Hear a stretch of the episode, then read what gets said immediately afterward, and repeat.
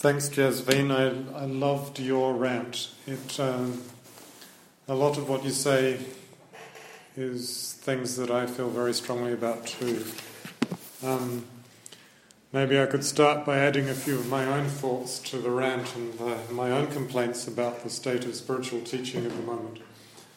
Um, but then I'll try and see if I can actually resolve it and, and find some solutions. So, so we're talking about initiations and are they necessary? And, and it's ridiculous to say that initiations are necessary. It cannot be because how did the the enlightened masters themselves who were teaching give those initiations? How did the first enlightened master come? I guess you can, if you're going to say that there is some kind of um, son of God like Jesus who who came down to the world and was perfect and was able to teach everyone, and then everyone else is learning from that master, then it would make some logical sense, but I don't think that's the way the world works. Um, so it must be possible to progress spiritually without initiation, without that guidance. However, I think guidance can be useful and initiations can be effective. Um, so if if you're wanting to speed up your spiritual path, then then if you can find someone that you trust to, to guide you and do what they say, and they can give you some kind of some kind of process that is going to actually actually speed up the journey and actually kind of help you to get where you want to get to, then that's worthwhile, isn't it? But the question is, do you trust them? And can they actually give you something worthwhile? So here is where um, my own rant would start is that there are so many spiritual teachings out there, but there's two issues that I that I see everywhere, and everything that I can find has one or two of these issues. Um, the first one is: Is it good for everybody? And very few of the spiritual teachings are good for everybody. There's things that have are very general and kind of kind of we can all agree on those principles, but there's no specificity to it. So, for example, meditation. Meditation is good for everybody, yeah. And meditation comes in thousands of different forms. A particular type of meditation that is taught in a very particular way is that good for everybody? Rarely.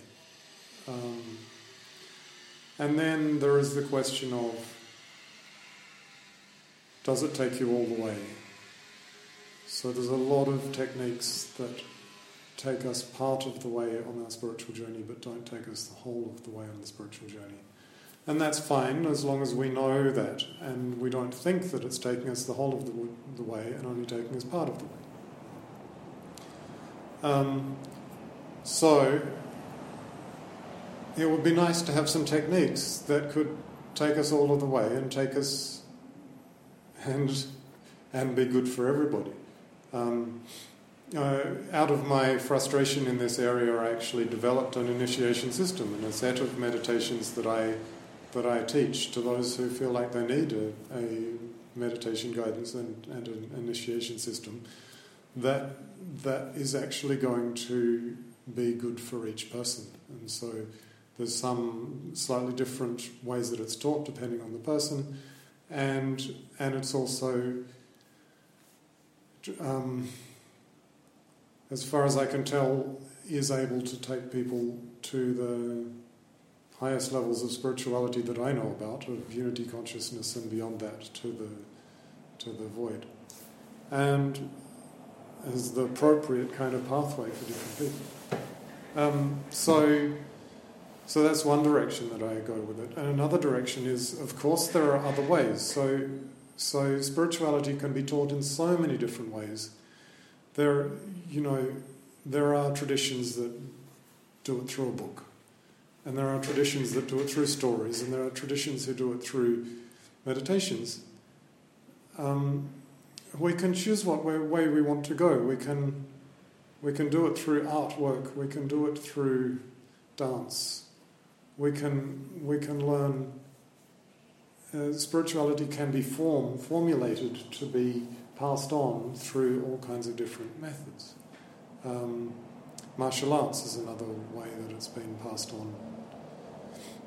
Um, so, initiations and meditation lessons, they're a particular tradition, a particular approach. And, and if you don't like that approach and you don't want initiation style approach, then we can take another approach. There are plenty of approaches. Um, there, there is.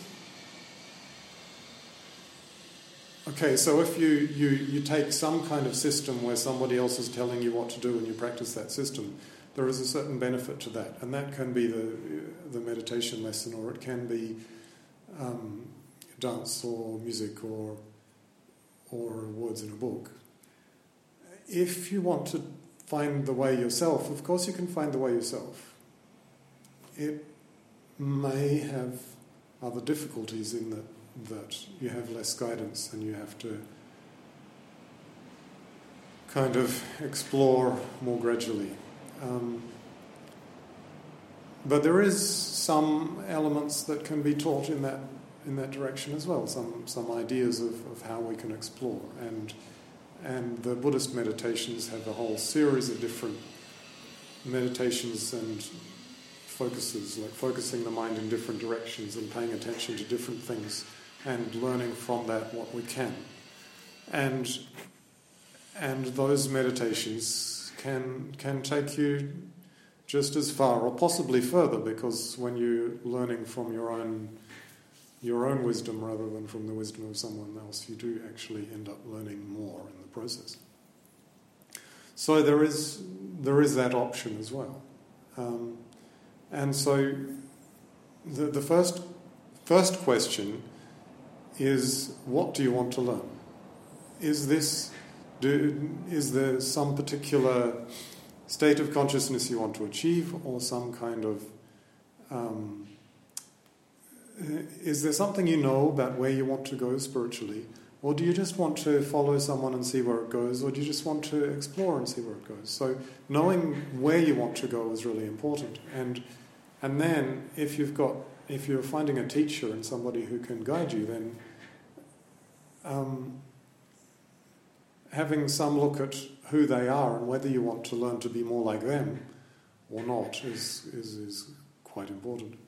And then another question is how do you want to get there? What is the pathway that you want to take? Do you want to take a pathway of focused meditations and prayers, and do you want to do it in a way that is um, ritualistic, or do you want to do it in a way that is more open and free? And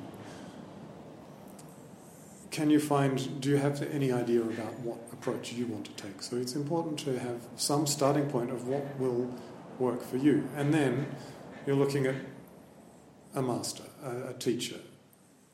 If you want a teacher, if you choose to work with a teacher rather than by yourself, then you want to consider who this teacher is. So, so in your rant, you talk about the, somebody who says that you need a perfect enlightened master to initiate you, and and of course the question is how do you tell who a perfect enlightened master is? That's a good starting question. But here's a few others. Um, what about an imperfect enlightened master? What about someone like me that I feel like I know a lot about the spiritual world and I can see a lot about what's going on for people and what they need and, and what the world needs. But I'm not infallible. I don't, I, I don't, I'm not perfect. There's a lot of things I don't see. And, and I'm emotional and and I have my issues, you know. So, um, traditionally, or at least popularly, people tend to look to somebody who is who they see as being perfect. Um, but I have my doubts about whether that's what makes for the greatest teacher, whether that's what makes for somebody who can really guide you the best. In any other subject, you don't look for the perfect master to teach you. If I am going to learn the violin, I don't look for the greatest violinist to teach me. I look for a teacher of violin who is good at teaching violin, which is a completely different skill to playing it. um, I would go to the teacher of the greatest violin in the world, violinist in the world, not the greatest violinist in the world to learn. And the same with mathematics. You don't go to some mathematics professor of the university and ask them to teach children uh, basic arithmetic. It doesn't work. They, they are simply not able to communicate what they know to children because they're not they don't have those skills of communication. They have different skills. They have the skills of exploring the subject itself.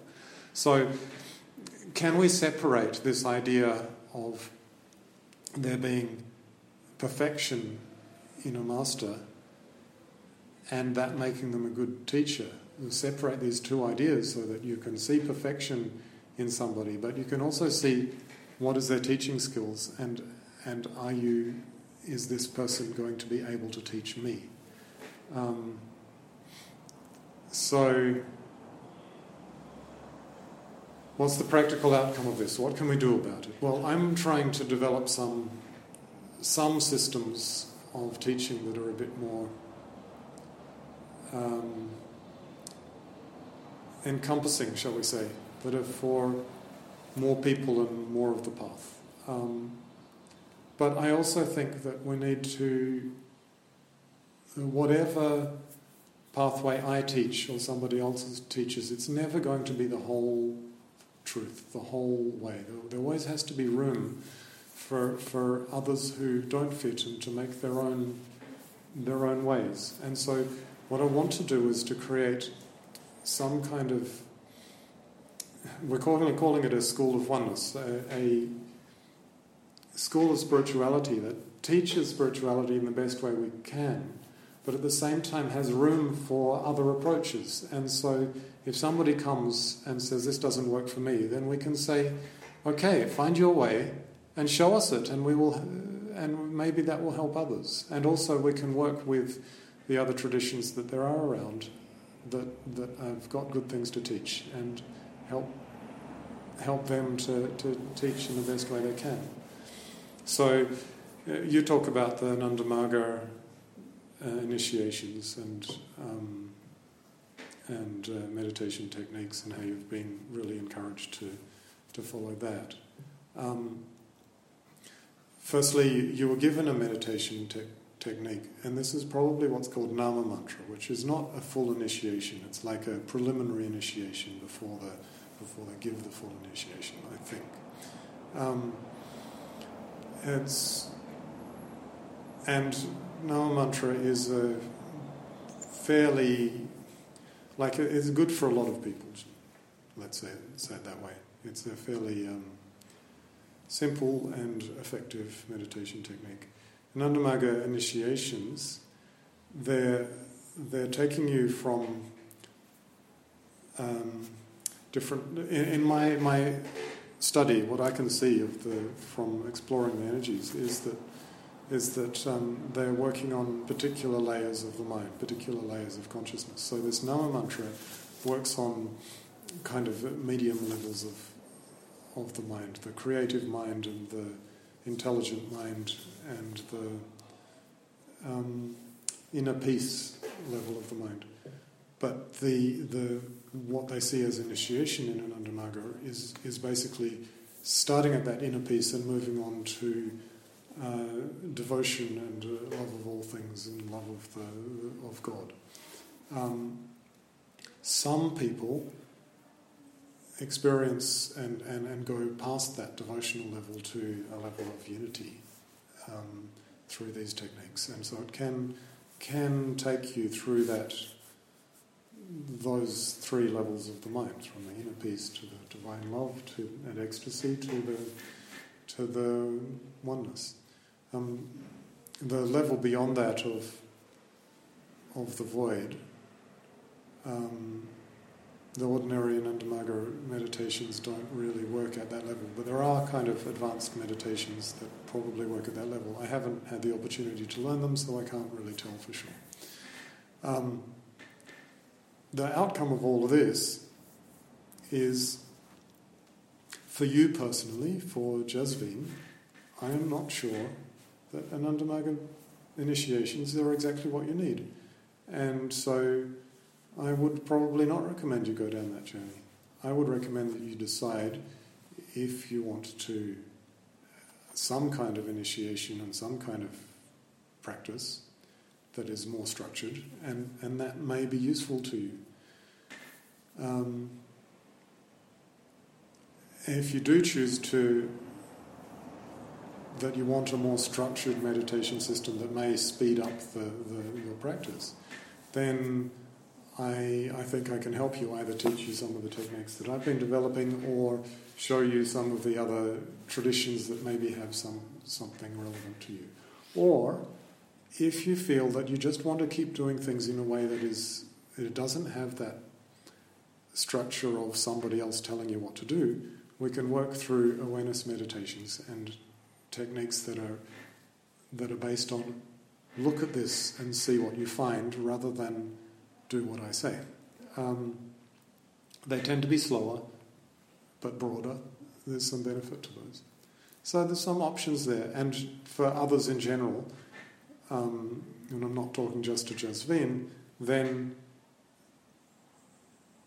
you, you, you can choose a pathway that really that you feel suits you. If you can find one of the traditions and feel like you really belong there, then it's really worth pursuing that. And and um, anything I may I teach may be less suited to you because if you've got something something that is really really focused on your needs and not trying to deal with everybody, then it can probably go in more depth.